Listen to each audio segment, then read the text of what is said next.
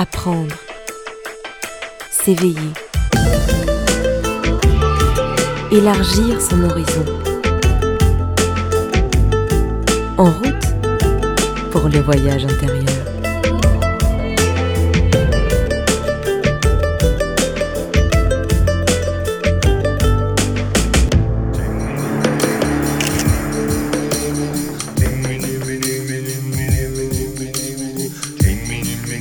Chercheuses et chercheurs, bienvenue dans le voyage intérieur.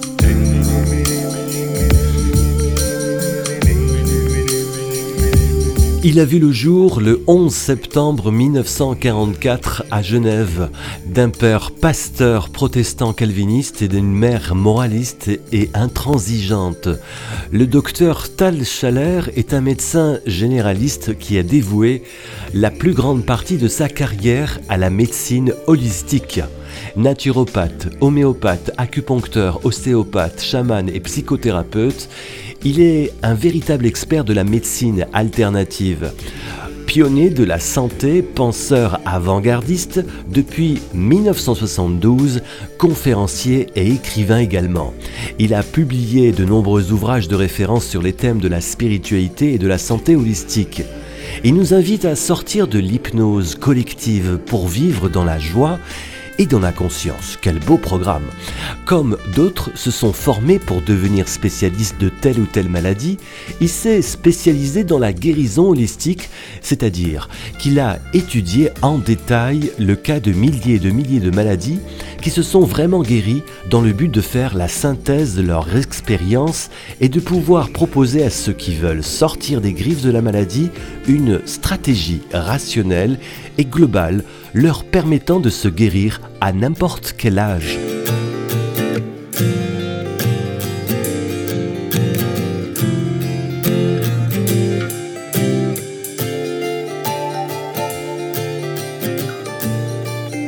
Il a consacré beaucoup de temps au fil des 30 dernières années à pratiquer dans de nombreux pays des interviews d'ex-malades pour discerner comment ils pouvaient sortir du monde de la maladie pour vivre désormais dans celui de la santé. Il a aussi interrogé des gens malheureux qui avaient trouvé la voie royale du bonheur, car la maladie n'est pas seulement l'affaire du corps, mais aussi celle du psychisme. Avoir un corps en bonne santé sans avoir géré harmonieusement ses émotions, ses pensées et sa vie spirituelle n'a pas de sens. La santé doit concerner tous les plans de l'être, sinon elle reste une symphonie inachevée, un rêve qui flotte dans les limbes et ne parvient pas à se concrétiser. Devenir son propre médecin, c'est devenir avant tout son meilleur ami. Prendre soin de soi, c'est prendre soin des autres. Je vous souhaite un bon voyage avec le docteur Tal Chalet. Voir. Entendre. Voyage intérieur.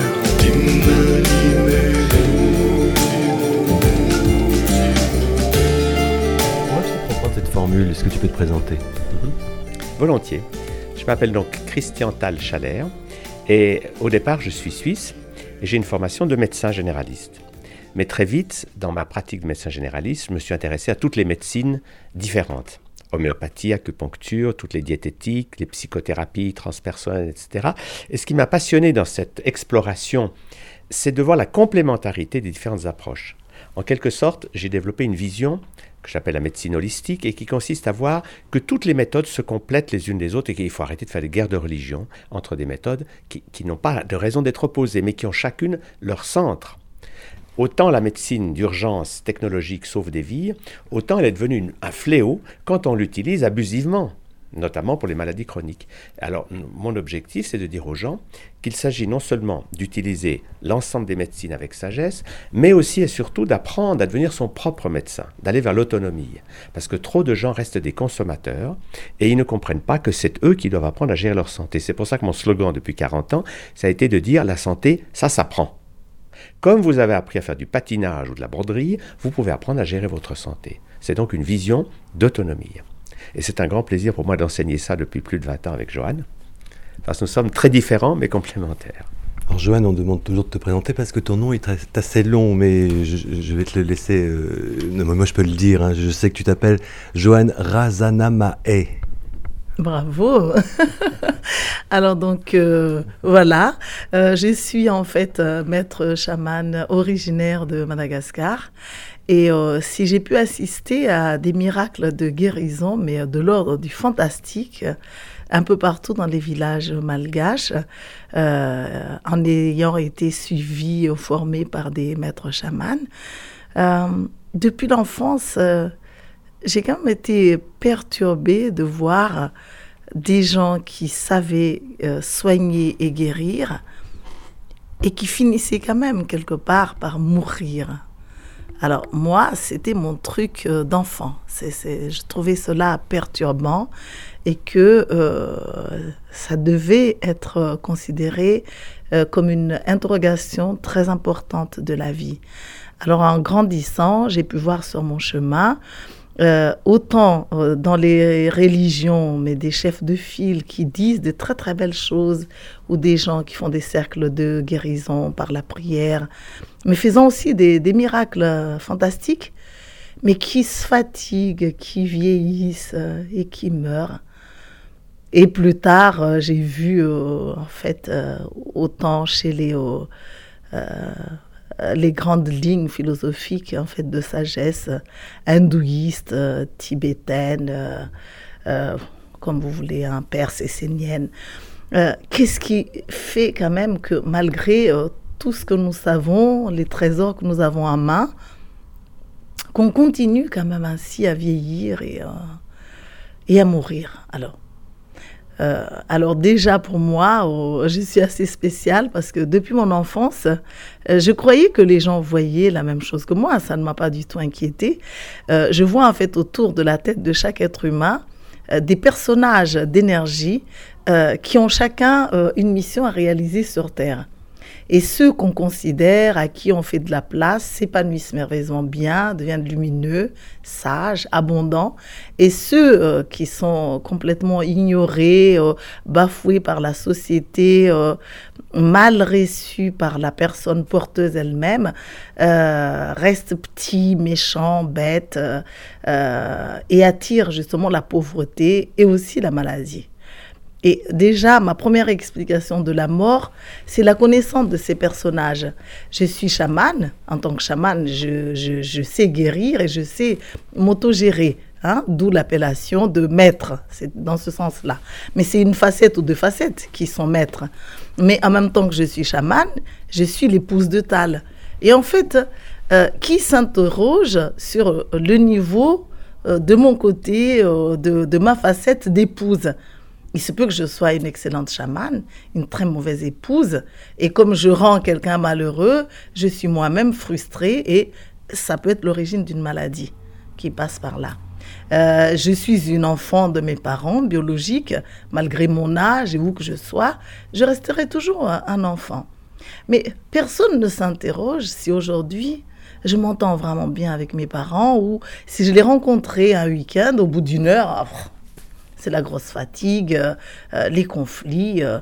et ces conflits qui se répètent, en fait, usent nos énergies, nous fatiguent, nous pompent l'air, et du coup, on, vieillit et on se meurt petit à petit. Alors déjà, il y a ça comme explication sur l'immortalité euh, pour moi, mais qui est encore une explication euh, méconnue euh, de la plupart des êtres humains, même si de plus en plus de gens se passionnent. je vois ça dans nos conférences et séminaires un peu partout dans le monde entier.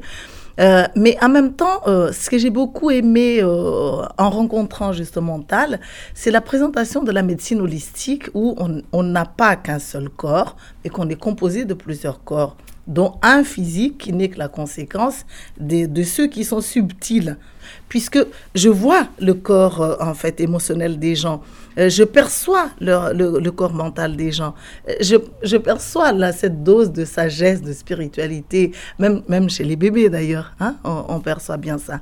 Et je vois qu'en effet, c'est aussi parce que les gens ont du mal à vivre de manière holistique, c'est-à-dire en tenant compte de leur être dans la globalité physique, émotionnelle, mentale et spirituelle, que du coup, on ne peut pas ne pas mourir.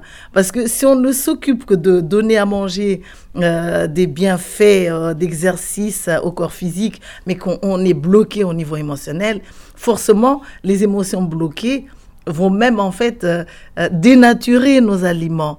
de même, quand on ne gère pas bien le cerveau gauche, cerveau droit, intellect, imagination, rêve, on ne peut qu'être mal parce que comment puis-je manger des aliments vivants, bio par exemple, et me torturer avec des idées noires dont je ne sais même pas gérer? Et quand je n'entends pas non plus euh, la petite voix du cœur, euh, forcément, c'est déséquilibre euh, vraiment total. Et je vois que qu'on soit prêtre euh, catholique, pasteur protestant, maître spirituel tibétain ou euh, hindou ou maître chaman malgache comme moi, c'est extrêmement difficile d'être dans une société et, de tenir compte de ces quatre corps avec ces personnages que moi j'ai baptisés les sous-personnalités psychoactives. C'est intéressant d'aborder un sujet euh, parce que tu, disais à l'instant tu es chaman, tu es maître spirituel et toi tu es aussi tu as, été l'un des créateurs de la médecine holistique en 1974 donc c'était au tout début du grand changement mondial dans les années 68 c'était assez récent donc tu as dû euh, bah, tu as, fait tout, ce, tout ce chemin, et en plus avec grande difficulté, parce qu'on a dû te prendre pour un extraterrestre en 1974. Tu es encore là aujourd'hui, tu fais des, vous donnez des conférences, mais c'est intéressant de voir quand même cette différence. Toi, tu es suisse, d'origine occidentale, tu es de la, excuse-moi, pas d'Afrique, mais de euh, l'Asie du Sud, de l'océan Indien, avec deux cultures différentes, parce qu'on sait que le métissage, c'est quelque chose de formidable, deux cultures différentes. Comment vous avez pu vous accorder tous les deux? Parce que les premières générations, c'est toujours c'est pas facile. Je veux dire, euh, on a notre culture, on est ce qu'on est, même si on a une prise de conscience de l'évolution ou de la de l'être humain d'après la mort ou différentes expériences qu'on a vécues, qu'elles soient, qu'elles soient dans votre domaine spirituel ou qu'elles soient dans le domaine matériel. Comment cette rencontre, cette association entre deux cultures différentes, deux cheminements différents, parce que le christianisme et le chamanisme qui se rencontrent, comment on peut associer ça C'est extraordinaire comme, comme expérience à vivre. Comment vous en êtes sorti de ça Et comment vous avez vécu ça Comment vous avez pu marier ces deux concepts, ces deux cultures voilà. Mais le côté paradoxal, c'est qu'on a comme point commun d'avoir tous les deux eu des fortes influences du christianisme. Moi, je suis fils de pasteur et John était d'une famille où, quoi qu'en étant brousse malgache, elle était proche du protestantisme. Alors, tous les deux, on est sortis de ces, de, ces carcans-là. Parce que moi, personnellement, j'ai trouvé que les religions étaient un système étouffant. Et c'est ce qui m'a poussé à aborder d'autres façons de voir les choses, notamment le chamanisme. J'ai eu la chance, quand j'étais jeune médecin, que je faisais beaucoup de médecines différentes, qu'un jour, un patient me dit Docteur Chalet, vous devriez aller voir les peuples qui, sur cette planète, vivent sans maladie. Et moi, je réponds ricanant arrêtez, tout le monde est malade, statistiques de l'OMS en main, je croyais tout savoir. Et ce patient me dit, oui, docteur Chalet, vous faites exactement ce que vous reprochez aux médecins de l'hôpital, qui prétendent que vos techniques, comme ils ne les connaissent pas, elles n'existent pas. Donc vous confondez ignorance avec intolérance. Et là, j'étais scotché. J'ai dit, ah, là, vous me prenez main dans le sac. Je dois dire que je, n'ai jamais vu ces peuples, mais il faut que j'aille voir avant de dire qu'ils n'existent pas. Et j'ai fait une première expédition. Et ce que j'ai vu en voyant vivre des gens euh, en harmonie avec la nature, m'a tellement ébloui que j'ai passé 25 ans à aller voir une dizaine de populations comme ça. C'est-à-dire des gens qui sont la même planète que nous, n'ont jamais un seul jour de maladie et n'ont jamais de conflit. Et ils, en fait, ils appliquent justement le concept holistique. En fait, c'est la guidance de leur corps de lumière qui leur permet de vivre tout le temps en harmonie avec eux-mêmes et avec les autres. Ils ont donc un équilibre. Et ce qui m'a frappé, sur le plan alimentaire, ils n'auraient jamais l'idée de manger des animaux, parce que pour les animaux, c'est des frères et des sœurs avec lesquels on joue. Et là où j'ai été stupéfait, c'est de voir comment ils gèrent les émotions. Dans tous ces peuples, j'ai retrouvé la même règle, c'est que quand ils ont une émotion, colère, peur ou frustration, ils redeviennent des enfants de 3 ans. Donc, leur philosophie est très simple, c'est que quand on a une émotion, eh ben, on la laisse sortir comme un enfant de 3 ans. Et ce qui m'a passionné, c'est de voir que ce qu'on ce peut faire chez eux en public, ici, c'est impossible de le faire. Si vous piquez une crise en public, les gens pensent que vous êtes fou, dangereux, on vous enferme. Mais rien ne vous empêche d'apprendre à le faire quand vous êtes seul. Et cette gestion des émotions, qui est de ne pas stocker les émotions à l'intérieur du corps ni de les déverser sur le voisin, c'est quelque chose de fondamental. Pour deux raisons. D'abord, ça libère du stress. Et le stress est la maladie numéro un de nos sociétés modernes. Les gens vivent dans le stress. Et puis l'autre raison, c'est que dès qu'on a lâché les émotions, à travers le corps physique, naturellement, le cerveau gauche se calme. Donc on n'est plus en train de penser à toute la journée à nos soucis, à les répéter. le cerveau gauche se calme, le cerveau droit s'ouvre, et on peut refaire des expériences spirituelles. Et ça, c'est le monde des chamans. Le propre des chamans dans tous les pays du monde, c'est qu'ils ont la capacité de pouvoir être à la fois dans la matière, comme tout le monde, mais qui peuvent, avec leur conscience, voyager sur des plans spirituels. À ce moment-là, on amène une spiritualité qui est plus une histoire de croyance, où on se bat de religion en religion avec des croyances différentes, mais une, une expérience personnelle des mondes lumineux. Et moi, ce qui m'a passionné, c'est de voir que dans tous les pays du monde, le chamanisme universel, c'est-à-dire le chaman libéré des traditions, des traditions limitées, a pour but de donner aux gens des outils pour faire l'expérience que nous ne sommes pas des êtres de matière, nous sommes des êtres spirituels qui vivent dans un corps de matière. Et ça change complètement la dynamique, parce que ça nous libère du matérialisme, qui est une religion qui s'appelle pas comme ça, mais qui fait que les gens vivent dans la peur de mourir en permanence, alors que dans cette philosophie, seul le corps physique un jour retourne à la Terre, mais le corps émotionnel, le corps mental, le corps spirituel ne peuvent pas mourir, ce sont des corps d'énergie. Et dès que les gens s'ouvrent à cela, leur vie s'ouvre. Parce qu'au lieu d'être prisonniers comme des poules dans un poulailler qui picorent leurs grains de maïs, les gens découvrent qu'ils ont des ailes qui peuvent voler dans d'autres dimensions. Et ça donne une ouverture à la vie ah, qui fait qu'on se libère de la peur, on se libère du stress et on apprend à vivre comme ces peuples naturels, en harmonie, en respectant la nature, les animaux, en respectant nous-mêmes et en tenant compte justement de tous ces personnages qui sont en nous. Parce que nous ne pouvons pas être heureux en ne laissant vivre que trois ou quatre personnages. Nous sommes des êtres multidimensionnels et nous avons besoin que l'enfant puisse jouer par moments, mais pas tout le temps parce qu'il faut que l'homme d'affaires puisse gagner un peu d'argent. Bref, que tous ces personnages puissent s'épanouir en harmonie. L'image qu'on a pour ça, c'est un peu comme une fleur qui a des pétales. Il faut que tous les pétales puissent croître et pas seulement deux ou trois. Apprendre, s'éveiller, élargir son horizon en route pour le voyage intérieur.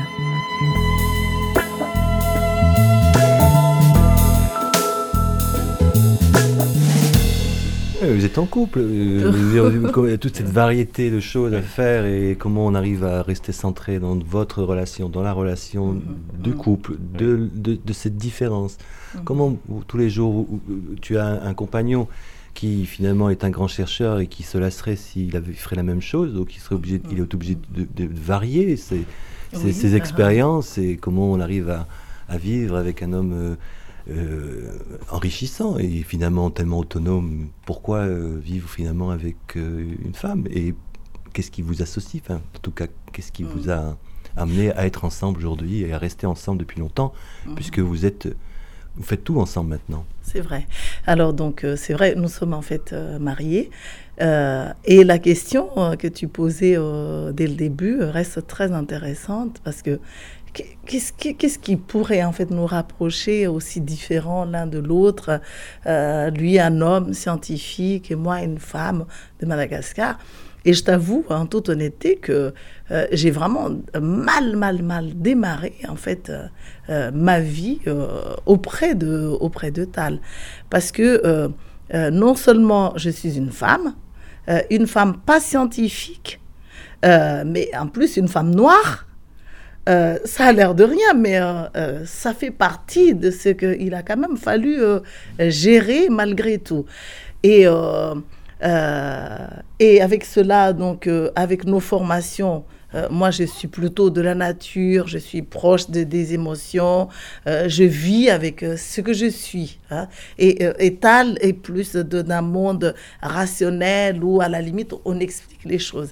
Et d'ailleurs aussi, une de mes difficultés, c'est que je viens d'une culture qui, contrairement aux Indes et au Tibet, ou même d'autres pays orientaux d'ailleurs, euh, euh, où les, les, chamans ne se présentent pas, on les cherche.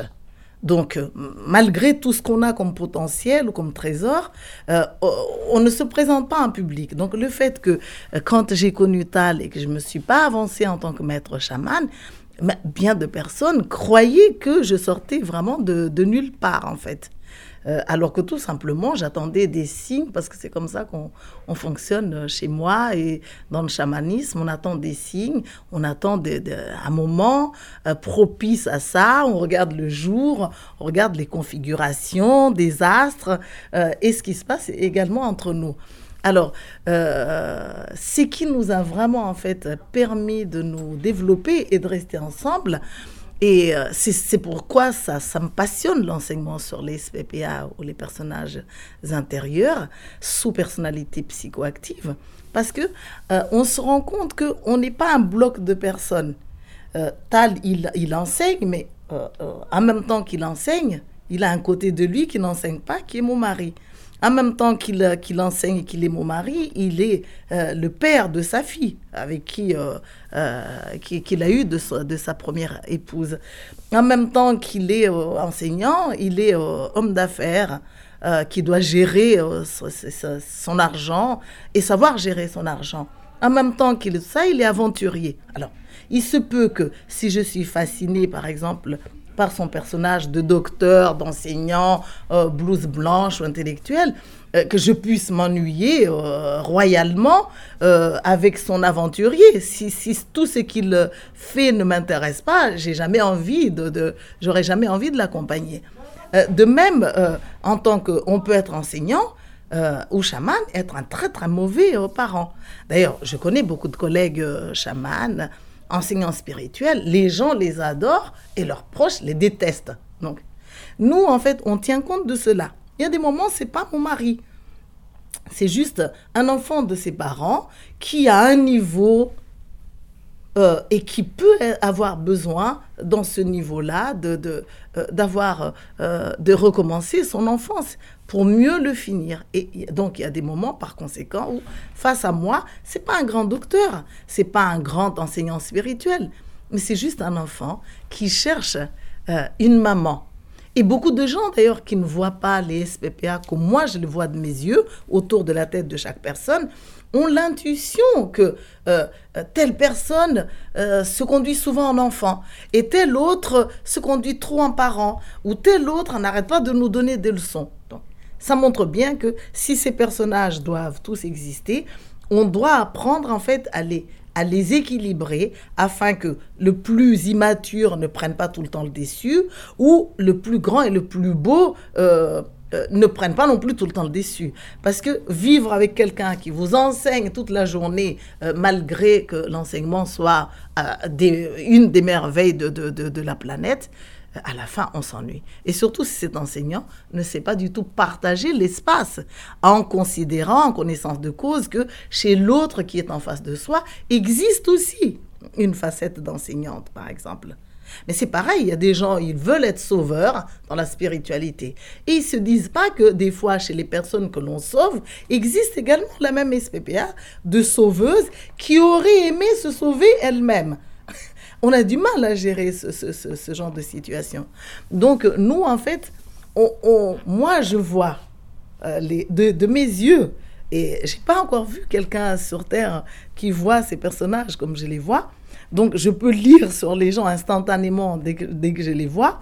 mais je fais attention parce que je veux pas qu'on me pose la question Dis-moi, Joanne, qu'est-ce que tu vois qui prédomine chez moi? Parce que c'est une question de prédominance. Et donc, je vois les facettes euh, même de Tal ou de mes enfants.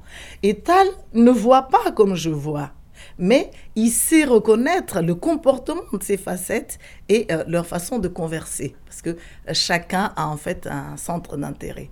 Donc, il y a des moments quand je le vois qu'il est séducteur sous mes yeux alors que je suis sa femme. Si je vois ça avec les yeux de l'épouse, bah, je peux être très insécurisée. Hein? Mais si je vois ça avec l'œil d'un parent, d'une maman, alors en ce moment-là, je peux l'encourager puisque chaque facette doit vivre, même si en vivant, elles doivent aussi vivre en respectant l'autre, en vérifiant où en est l'autre dans son niveau de conscience ou quel personnage prédomine chez l'autre. Parce que s'il est séducteur, inconscient, et que lui croit que je suis juste euh, euh, que sa maman, euh, bah, il aura tort parce que je suis aussi sa femme. Mais il y a des moments, c'est l'inverse aussi qui se présente. C'est que il se peut qu'une personne arrive à me sensibiliser à obtenir de moi, par exemple, euh, euh, un côté euh, fraternel que je ne sais pas donner avec Tal. Parce que lui sort d'une famille de, avec quatre enfants, moi je sors d'une famille de sept enfants. Il y a des moments, dans nos frères et sœurs, on ne s'entend pas. Et pourtant, dans nos enseignants, on s'entend bien.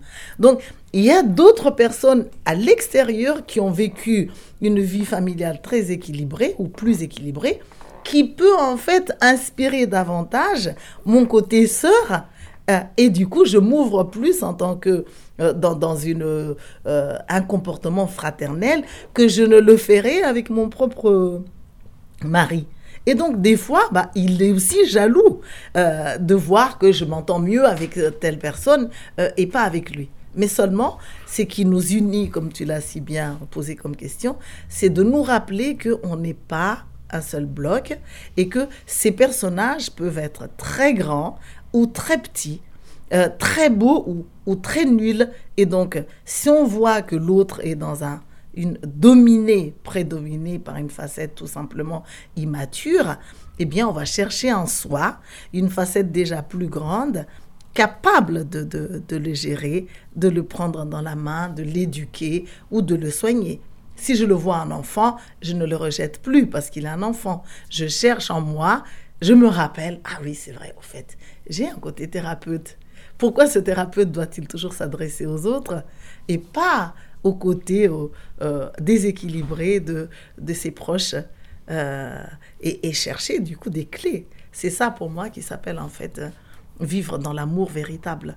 C'est pas forcer toujours avec la même clé en utilisant perpétuellement le même personnage, mais m'interroger que si l'un de mes personnages est déjà devenu indigeste pour l'autre, en ai-je d'autres?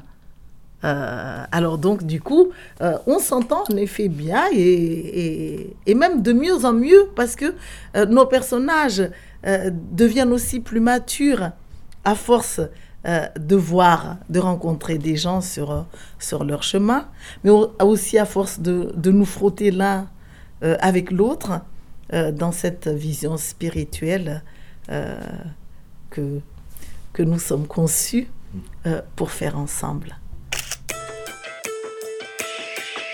Apprendre, s'éveiller, élargir son horizon. En route pour le voyage intérieur.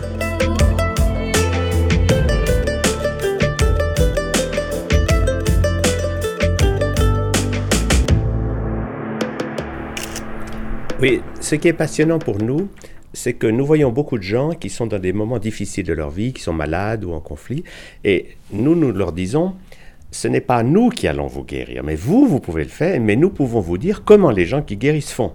Parce que notre sujet, c'est quels sont les outils qu'utilisent ceux qui se sortent d'affaires. Et le concept holistique et les sous-personnalités, c'est que si on dépollue son corps physique, ce qui est fondamental, on apprend à bien le traiter, si on apprend à lâcher ses émotions et à ne pas les stocker, si on apprend à ouvrir son cerveau droit pour avoir la guidance intérieure, alors on commence un chemin de libération de toutes les fausses croyances de la société qui nous emprisonnent dans la souffrance, et peu à peu, les gens peuvent se prendre en main et faire en sorte que leur vie ne soit plus quelque chose qu'ils subissent, mais quelque chose qu'ils créent. Et la bonne nouvelle pour nous, c'est que tant quelqu'un est vivant, il peut créer autre chose que ce qu'il a connu avant. Donc on voit des gens qui ont été très malades et qui, grâce au concept holistique, se prennent en main, sortent d'affaires et deviennent de merveilleux thérapeutes. Mm-hmm. Et cette vision est que les principes de la médecine holistique et s'occuper du physique, de l'émotion, du mental et du spirituel, ça c'est une base. Mais ça ne suffit pas. Parce qu'ensuite, il faut s'occuper de tous les personnages qui sont en nous. Et là où c'est subtil, c'est que ces personnages sont à des niveaux de conscience très différents. Et ça s'explique par le fait que puisque seul le corps physique peut mourir, les autres corps, le corps émotionnel, le corps mental, le corps spirituel, ne peuvent pas mourir. Et ça explique que nous avons donc de nombreuses vies derrière nous. Mais que dans certaines vies, nous avons développé certains talents, comme Mozart qui jouait de la musique à trois ans, mais d'autres personnages n'ont pas été développés du tout. Et dans notre vision, c'est pour ça que nous revenons, c'est pour développer les personnages qui sont restés un peu en arrière par rapport à d'autres. Et cette vision, elle permet de soutenir les gens dans un chemin d'évolution qui permet de comprendre que toutes les situations ont une valeur pour permettre aux personnages d'apprendre à se développer en harmonie avec les autres. Et qu'en fonction du passé, nous pouvons libérer des choses que nous avons bloquées. Par exemple, moi j'appelle ça la psychothérapie spirituelle, c'est le fait d'emmener les gens en voyage intérieur pour libérer les personnages qu'ils ont eux-mêmes enfermés dans les caves du passé. Je donne un exemple. Vous êtes une merveilleuse guérisseuse au Moyen Âge, vous soignez les gens et on vous met sur un bûcher. Eh bien, il se peut que vous soyez dans une colère terrible, en trouvant que c'est vraiment injuste, et que la guérisseuse, au moment de mourir, maudisse ses talents. Elle dit plus jamais je ne ferai ça à cause de mes talents de guérisseuse, je meurs. Donc des siècles plus tard, vous vous retrouvez avec un intérêt pour les thérapies, vous faites des stages, mais une partie de vous a peur d'aller dans cette direction parce que la peur est restée liée à des personnages qui ont mal vécu des situations dans le passé. Ça peut être dans cette vie ou dans une autre. Et le travail, c'est de pouvoir remonter en voyage intérieur et enseigner aux personnages qui sont restés coincés les techniques de la libération c'est-à-dire de lâcher leurs émotions, et à ce moment-là, on les envoie dans la lumière. Et du coup, au lieu d'être tiré vers le bas par des personnages en souffrance, on va être inspiré par des personnages libérés dans les mondes spirituels. Et ça donne des choses vraiment magiques de gens qui passent tout d'un coup d'un monde où ils se sabotent tout le temps à un monde où ils sont inspirés par les personnages qu'ils ont libérés et dont les talents sont de nouveau disponibles. As-tu vécu une expérience NDE pour pouvoir euh, affirmer J'en ai, ai, ai, vécu plus qu'une parce que par le chamanisme, on vit des NDE. La NDE devient quelque chose qu'on fait consciemment. On prend son tambour et on va explorer les mondes de lumière. Donc, et on communique avec les anges, avec les guides. Donc en fait, ce n'est plus une expérience qui survient inopinément, c'est quelque chose que nous on pratique et qu'on enseigne. C'est que tout le monde peut faire des NDE. Il n'y a pas besoin d'attendre d'être dans un hôpital ou avec un accident. Il suffit d'apprendre à libérer ses émotions vers son cerveau droit et voyager dans les mondes de lumière. Mais quand tu vis sur Terre et que tu vois ces mondes de lumière, tu n'as pas envie de déménager Oui et non. C'est-à-dire que quand on va dans les... C'est une bonne question. Quand on va dans les mondes de lumière, on vit des choses tellement merveilleuses que parfois on n'a pas envie de revenir. Mais en même temps, et ça qui est intéressant, c'est que les êtres spirituels qui nous entourent nous disent encore des choses à faire. Et du coup, on revient. Ah Parce que mais on est conscient, le côté patient, c'est qu'on devient conscient de qu'est-ce qu'on est venu faire ici. Donc on vit plus dans le cirage, à pas savoir, dans la confusion, on a le sens précis de qu'est-ce qu'on doit développer. Moi, pour donner un exemple, je sais, un exemple très pratique, moi j'ai très mal vécu la fraternité avec mes frères, parce qu'on se disputait tout le temps. Du coup, je ne sais pas être un bon frère. Et souvent, Joanne me dit, mais tu es pas un bon frère. elle a totalement raison. Et peu à peu, alors je dis, mais comment faire? Elle, essaie de m'expliquer comment me comporter en bon frère, parce que c'est vraiment une caste qui me manque. Je peux être un bon enseignant, mais un bon frère, je dois développer ça. C'est une... Vous voyez? Mais c'est passionnant de le voir comme ça, parce que du coup, au lieu de se, de se battre, on s'entraide pour apprendre à développer nos personnages encore immatures. Mm-hmm. Vous avez fait un grand chemin pour comprendre ça, parce que les relations de couple, ou déjà de prendre conscience de soi, de ses, de ses manquements, parce que dans l'imperfection, ben, je crois qu'il y a la perfection et on est là pour s'entraider et de se comprendre. Et c'est quand même un long chemin pour avoir compris à ce stade que vous êtes une aide l'un et l'autre avec votre euh, bah, avec, ce que vous êtes hein, tout absolument. Moi-même en fait j'ai fait euh, plusieurs aussi euh, NDE et j'en ai sorti d'ailleurs aussi des ouvrages comme exactement depuis mon enfance, en fait, euh, je fais euh, euh, des voyages hors du corps. Ça, ça, c'est. au début, on ne sait pas très bien comment expliquer ça. C'est qu'on sort de son corps et puis on se voit voyager dans des mondes. On entend des enseignements, on entend des chants de l'univers. on est baigné de, de, de lumière et on grandit avec ça. On ramène en fait à chaque fois qu'on revient dans son corps euh, toutes sortes de sources en fait euh, de, bonheur, de santé, de bien-être. Mais euh, ce qui est passionnant en fait dans notre démarche aujourd'hui, c'est que on, se rend compte que non seulement le bien-être, la santé, mais la joie de vivre se trouve dans l'apprentissage et la gestion de ces, ces plusieurs corps et de ces personnages à la fois.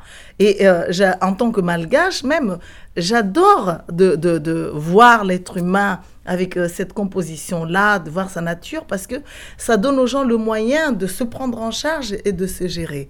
C'est que quelqu'un, par exemple, qui est malade ou qui est mal dans sa peau, si on lui explique, il va se rendre compte que euh, euh, on peut extérioriser de, son corps, par exemple, par des massages plus ou moins dynamiques, des toxines physiques, mais aussi des toxines psychiques. Que quelqu'un qui a tendance à perdre, à être un peu schizophrène, euh, euh, c'est quelqu'un qui prend tout simplement beaucoup de choses euh, des uns et des autres qui canalisent en fait beaucoup, mais qui ont leurs propres émotions, qui bougent trop à l'intérieur et qui deviennent en fait des filtres opaques. Et si ces gens apprennent tout simplement à se rapprocher des arbres qui nous donnent vraiment leur, pas seulement l'oxygène, mais le bien-être, la tranquillité, la sérénité, mais de l'eau pour pouvoir pleurer, lâcher les émotions, se mettre en colère euh, avant que euh, la goutte ne, ne, ne, ne, fasse déborder le vase et sans euh, chercher une raison à la colère, uniquement faire de la prévention en fait aussi souvent. Mais tout le monde peut être riche partout dans l'univers. Et même les gens qui euh, meurent de faim, euh, s'ils redécouvrent, parce que le problème, c'est que quand j'étais enfant, par exemple, il y avait des gens, des hôpitaux, qui veulent faire des hôpitaux partout, des dispensaires, qui enseignent constamment aux gens de cuire leurs aliments euh, pour tuer les microbes. de. Et en fait, on dévitalise les aliments.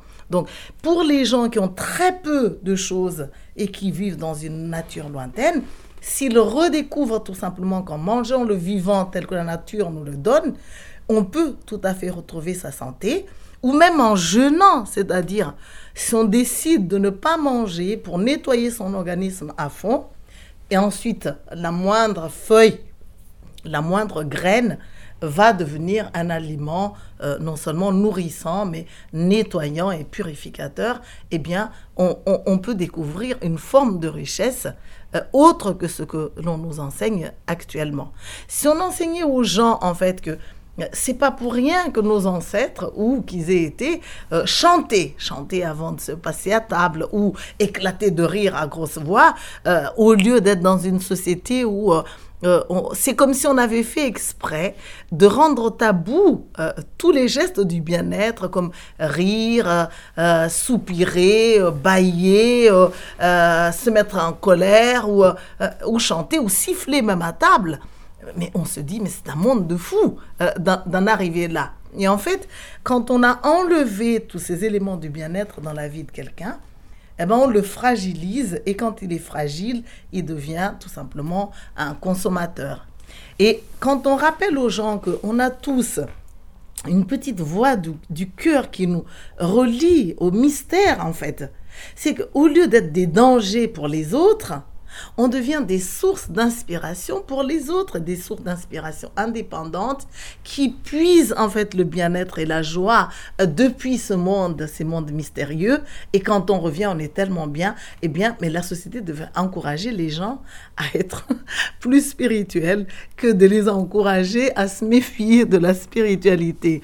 Parce que le mot spirituel en français veut dire avant tout euh, euh, euh, léger, amusant, plutôt que de relier à des, à des mots comme secte pour que les gens se méfient les uns des autres et que on vive dans un climat de délation. Enfin, c'est infernal. Moi, je sais qu'aujourd'hui, à force de savoir tenir compte de moi, je peux être un enfant quand je veux, hein, juste pour me faire du bien. Et si j'ai envie de me conduire en femme, ben, je ne veux plus euh, aller dans l'enseignement. Euh, je suis juste une femme qui passe dans la rue. Si j'ai envie d'être séductrice, euh, je me réjouis, je me régale d'être séductrice. Mais je peux aussi être maman à, d'autres heures. Donc, tous mes personnages, en fait, vivent épanouis, comme les pétales d'une fleur au soleil je passe d'un personnage à l'autre, je suis tout, je suis adaptable, donc euh, je ne peux être que bien dans la joie. Quand je suis en face de quelqu'un qui me bombarde d'enseignements, au lieu d'amener mon enseignante en compétition, euh, en jalousie et qui va critiquer, je me dis, ah bah, c'est le moment d'être un élève, c'est bien aussi, je fais reposer mon enseignant. Et ça fait grandir un côté de soi. Or, en Occident, des fois, vous savez, parce que c'est comme ça, chaque pays, chaque culture. En Occident, beaucoup de gens, même quand ils mangent bien ou même quand ils sont riches, ils sont malades parce que ils n'arrêtent pas d'enseigner. Le fait d'être enseignant brillant est très, en fait, préconisé en Occident. Mais dans les pays où on meurt de faim, en Afrique, les gens jouent facilement le côté enfant. Nous, quand on reçoit des courriers d'Afrique, des gens osent dire Maman Joanne, même s'ils ont 40 euh, ans de plus que moi, je suis leur maman papatal. Et à Madagascar, les touristes, les malgaches, les regardent comme si c'était des grands enseignants. Ils se conduisent en élèves, en plus de pouvoir même se conduire en enfant. Donc, ça donne en fait des relations très agréables, respectueuses. Et si on est conscient, on va tout simplement pouvoir jouer à tous les rôles, chacun son tour, et non pas en télescopant de tous les côtés comme ça. Et quand je sais quel est le personnage en moi qui a envie d'exister, et quand je repère quel est le personnage chez l'autre que lui veut à tout prix m'amener, je peux enfin choisir, et du coup, ma vie est une source de joie. Voir, toucher, entendre. Voyage intérieur.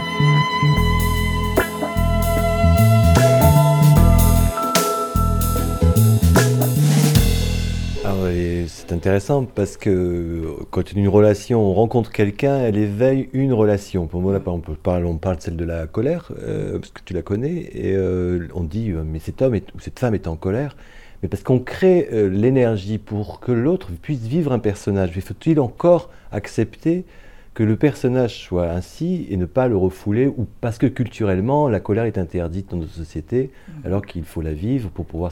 C'est un des personnages qu'il faut vivre pour savoir aussi qui on est, puisqu'on est plusieurs personnages. Mm-hmm. Mais les rencontres que nous faisons, en général, sont euh, euh, une opportunité à mieux nous connaître, puisqu'elles ne sont pas faites au hasard, elles sont faites justement pour développer la personnalité de l'autre, parce que je connaissais une personne qui n'était jamais en colère et qui n'aimait pas la colère, mais on se rencontrait, on éveillait la colère tous les deux. Je dis, tu vois, la colère fait partie de toi et de moi. Ah non, non, c'est toi. Mais parce qu'en fait, euh, quand je vois, je vois dans ce rencontre-là, voilà ce que je vois comme spectacle en général. Je ne sais pas, euh, euh, je ne sais plus qui je suis. Je ne suis même plus au courant que j'ai des émotions. Donc, j'invite des miroirs de l'extérieur pour me refléter ce que je suis. Le problème, c'est que dans l'ignorance, je crois que ce sont des agresseurs, au lieu de me rappeler que ce sont des miroirs qui m'aident en fait. Ça, c'est la mission magique et merveilleuse de l'être, de tout être humain, de, de me ramener à ma nature profonde, de savoir qui je suis, de savoir comment est-ce qu'il faut que j'extériorise tout ce qui filtre en fait mon canal, tout ce qui bouche et alourdit mon être. Donc moi, je fais appel au miroir. Mais le miroir de l'autre côté, s'il savait qu'on était composé de plusieurs facettes, il peut aussi se dire que si on miroite quelqu'un avec violence, ce n'est pas de l'aide. Donc, le miroir peut aussi avoir un nom de personnage. Au lieu de miroiter quelqu'un avec votre enfant, par exemple, qui n'a que 5 ans et qui tape sur tout le monde, pourquoi ne pas, ne pas choisir de miroiter l'autre avec votre côté thérapeute? Si celui-ci est déjà plus grand. Alors en ce moment-là, on entre dans des relations, vous voyez quelqu'un de déséquilibré, vous vous rappelez que vous êtes guérisseur, et chacun son tour. Ou si vous ne savez, vous n'êtes pas guérisseur, néanmoins, vous pouvez avoir une qualité de bon parent, par exemple devant un enfant. Et chaque être humain, avec ses personnages, ses SPPA, en fait, si le corps peut avoir un âge, on peut avoir par exemple 80 ans et avoir des personnages de tous les âges à l'intérieur. Donc si on se rappelle de ça, on va en fait avoir non seulement de l'indulgence, mais beaucoup de compassion. Et si on voit des gens déséquilibrés, on va chercher un personnage capable de donner la main pour ne plus perpétuer ces situations où on critique, on juge, on rejette, on abandonne et on tourne le dos. Parce que nous sommes composés d'un seul et même corps. Nous sommes frères et sœurs. Il existe des gens comme moi. Je sens ce qui se passe chez l'autre et quand l'autre ne se sent pas bien, je ne me sens pas bien. Ça s'appelle pas être dans le don de soi. Ça s'appelle être comme des vases communicants, si vous voulez. Donc, en développant la connaissance de soi et de la sagesse, en, développant son côté chaman, on va se conduire en guérisseur, en bons parents, en bons amis les uns pour les autres et le monde va enfin connaître le bonheur. Et quand nous sommes heureux, alors c'est la santé. C'est un point très important parce que trop de gens, ne sachant pas gérer leurs émotions, subissent aussi les émotions des autres. Et ça fait des conflits à n'en plus finir. Nous, ce que nous enseignons, c'est que si j'ai une émotion ou si je capte une émotion chez l'autre, je peux évacuer mon émotion et celle de l'autre. C'est qu'au lieu d'être critique de l'autre, je vais devenir son guérisseur. Je vais prendre sa colère et je vais la lâcher avec la mienne. Et ça, en faisant ça, on devient vraiment des artisans de paix parce qu'on se fait du bien en faisant du bien aux autres autour de nous. Donc ça donne une dynamique fantastique parce qu'elle permet de ne plus ni subir les émotions d'autrui, ni de s'en protéger, mais d'avoir une fluidité qui permet aux émotions de circuler et qui nous permet justement d'entrer dans une fraternité avec tous les êtres vivants. Et ça, c'est le monde des chamans. C'est que nous sommes frères et sœurs avec les minéraux, les végétaux, les, animaux, les êtres humains et les habitants d'autres planètes et d'autres dimensions. Et, cette globalité, cette vision d'une totalité dans laquelle nous sommes, où nous sommes à la fois le tout et une partie du tout, ça donne une perspective que nous avons à apprendre à faire tous ensemble, et plus d'être dans des systèmes de ghettos qui s'opposent les uns contre les autres. Et nous, nous voyons ça comme véritablement, c'est-à-dire le titre de notre dernier livre, la naissance d'une humanité consciente. C'est-à-dire que c'est possible que des êtres humains prennent conscience de qui ils sont, non plus comme isolés, mais faisant partie d'un tout, et que dans cette dynamique, ils arrivent à créer le bonheur pour eux, et peu à peu, à ce que ce bonheur que nous créons avec tous nos personnages intérieurs en quelque sorte, c'est quelque chose qu'on rayonne et qui va toucher ceux qui, en ont assez de souffrir des anciennes croyances. Moi, j'ai écrit un livre là-dessus qui s'appelle Sortir de l'hypnose collective. Et j'ai mis en sous-titre La fin des grands mensonges. C'est que notre société s'est faite avec toute une série d'idées qui sont totalement dénuées de fondement qui sont des idées fausses, mais complètement, qui n'ont aucune base scientifique ni rien, mais qui sont tout d'un coup la mode d'une époque. Et se défaire de cette espèce d'armure de fausses croyances est capital pour retrouver notre nature d'être spirituel, d'être autonome, d'être qui ont la capacité d'être heureux. Parce que fondamentalement, le malheur, la souffrance, la maladie sont créés par des mauvaises façons de vivre, des façons qui ne sont pas alignées sur le spirituel. Dès qu'on apprend à se reconnecter au spirituel, les choses se mettent en place et on peut avancer vers toujours plus de joie de vivre, d'amour, de bonheur, enfin bref, ça, donne une dynamique totalement différente. Et nous, notre, notre vision de cela, c'est que le temps est venu, en quelque sorte, d'arrêter de souffrir et de subir. Le temps est venu de nous mettre tous ensemble pour créer une humanité joyeuse, rayonnante et lumineuse. Et ça ne nous semble pas du tout être quelque chose, il va falloir attendre des siècles pour ça. L'émergence de la conscience est quelque chose d'extraordinaire. Comme il y a eu un jour à Berlin où les gens ont dit on veut plus de mur, et tout d'un coup ils ont levé le mur. Et nous sommes à cette sorte d'éclosion d'une prise de conscience contre laquelle tous les gens qui veulent maintenir la peur ne peuvent rien faire. Parce qu'on peut arriver à contrôler les gens dans la peur tant qu'ils veulent bien jouer le jeu. Mais au moment où ils en ont assez, qu'ils enlèvent leur manteau de peur, qui peut empêcher les êtres humains de prendre conscience de leur beauté, de leur force? Personne. Aucun pouvoir ne peut faire ça. Alors bien sûr, aujourd'hui, les multinationales, les gouvernements essaient désespérément de maintenir les gens dans la boîte.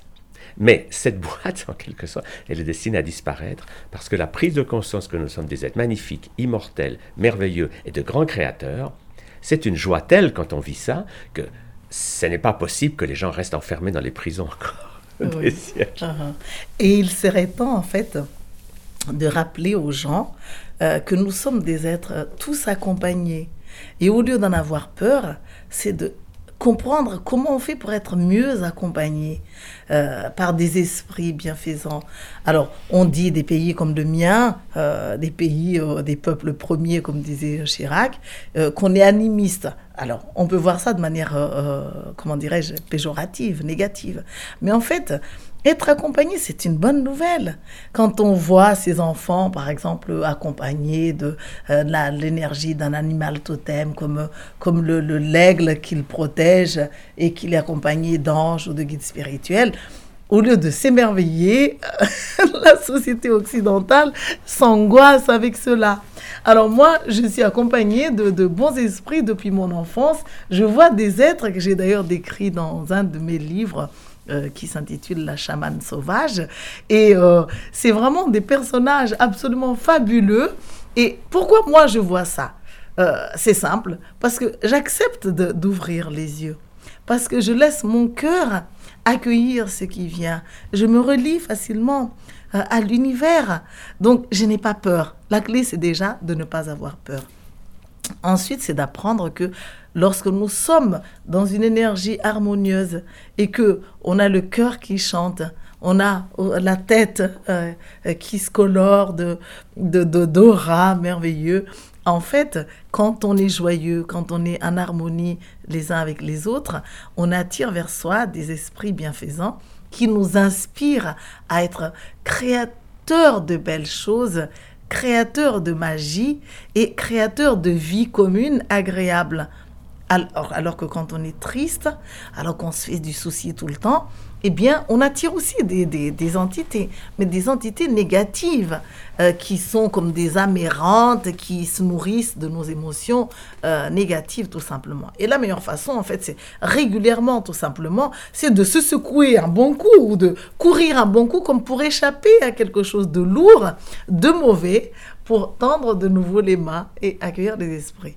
Et en plus, ça s'apprend, en fait. On enseigne aux gens comment se relier, on enseigne aux gens comment écouter, comment écrire de manière automatique les messages de l'univers, euh, comment faire euh, ce qu'on appelle, les Américains appellent du channeling, c'est-à-dire de recevoir des messages de nos ancêtres, des mondes spirituels.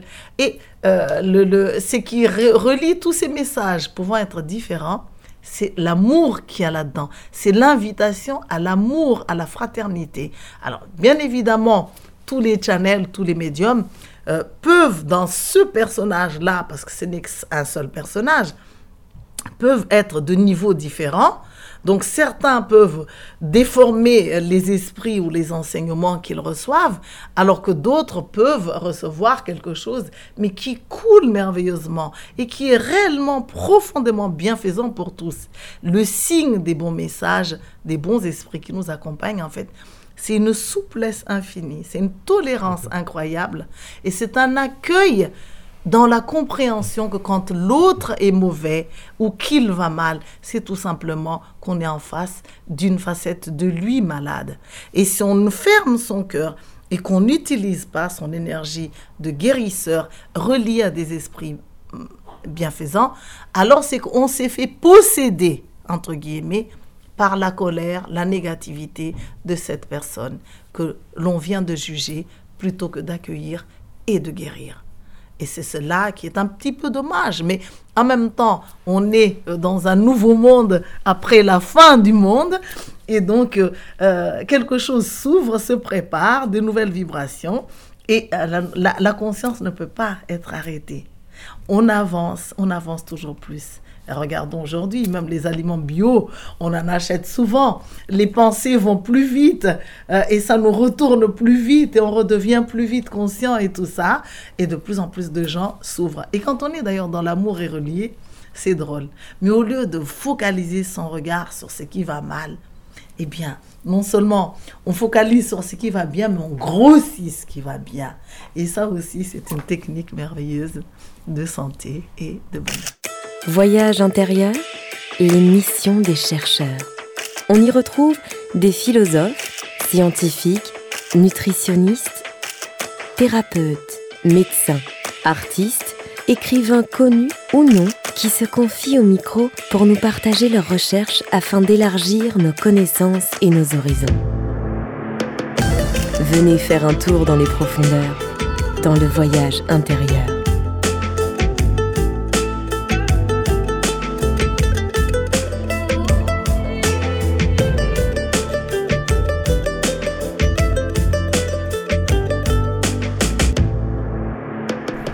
L'émission va arriver à sa fin, l'entretien, puisque c'est, c'est le temps qui tourne et comme c'est agréable. Mais on va se retrouver encore une autre fois. Maintenant, euh, bah, je vous ai laissé la parole, c'était le but, et merci de, cet échange parce que vous êtes euh, synchronisés tous les deux.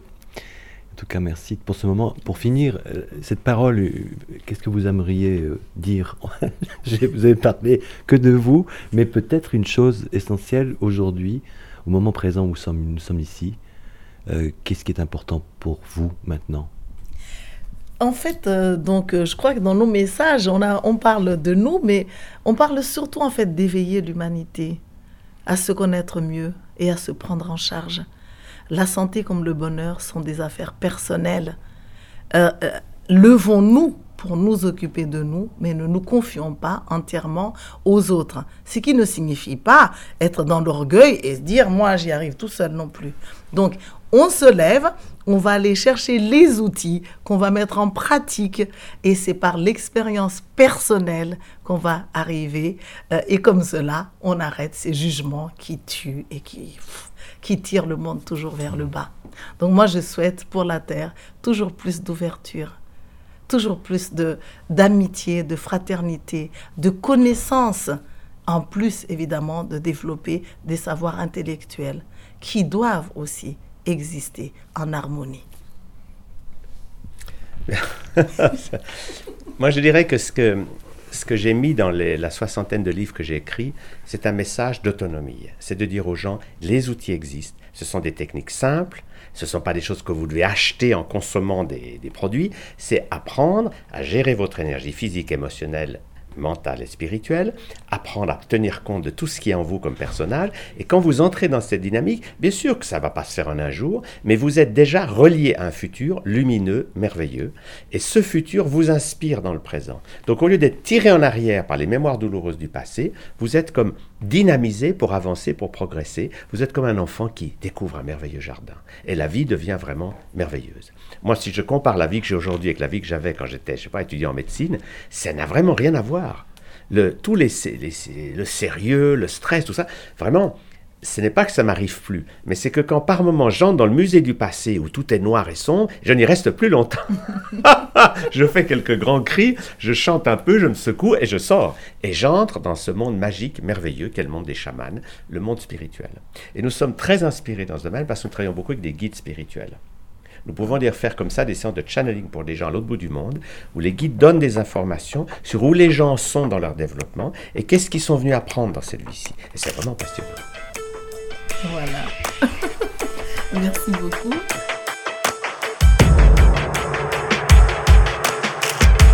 Voir.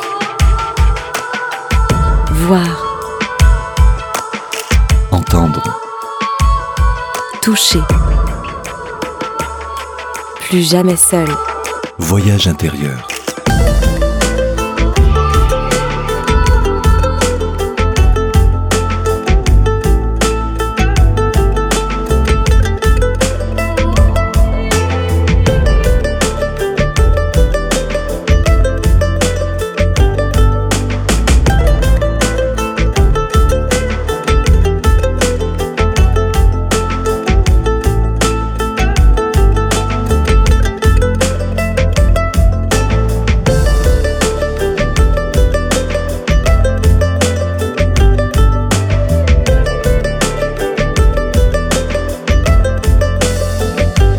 Les ouvrages de Tal Chaler et de Johan Ramazaï sont disponibles aux éditions Poche et aux éditions Brochet. Gérer ses émotions pour vivre sans stress ni conflit, bien dans sa tête, bien dans sa peau, technique de bien-être, de bien-être, de bien-être instantané. Voilà, c'est radical. Les émissions, vous pouvez les écouter sur le www.richardfederman.com. À la semaine prochaine. En route. Bye pour le voyage intérieur. Pour le voyage intérieur.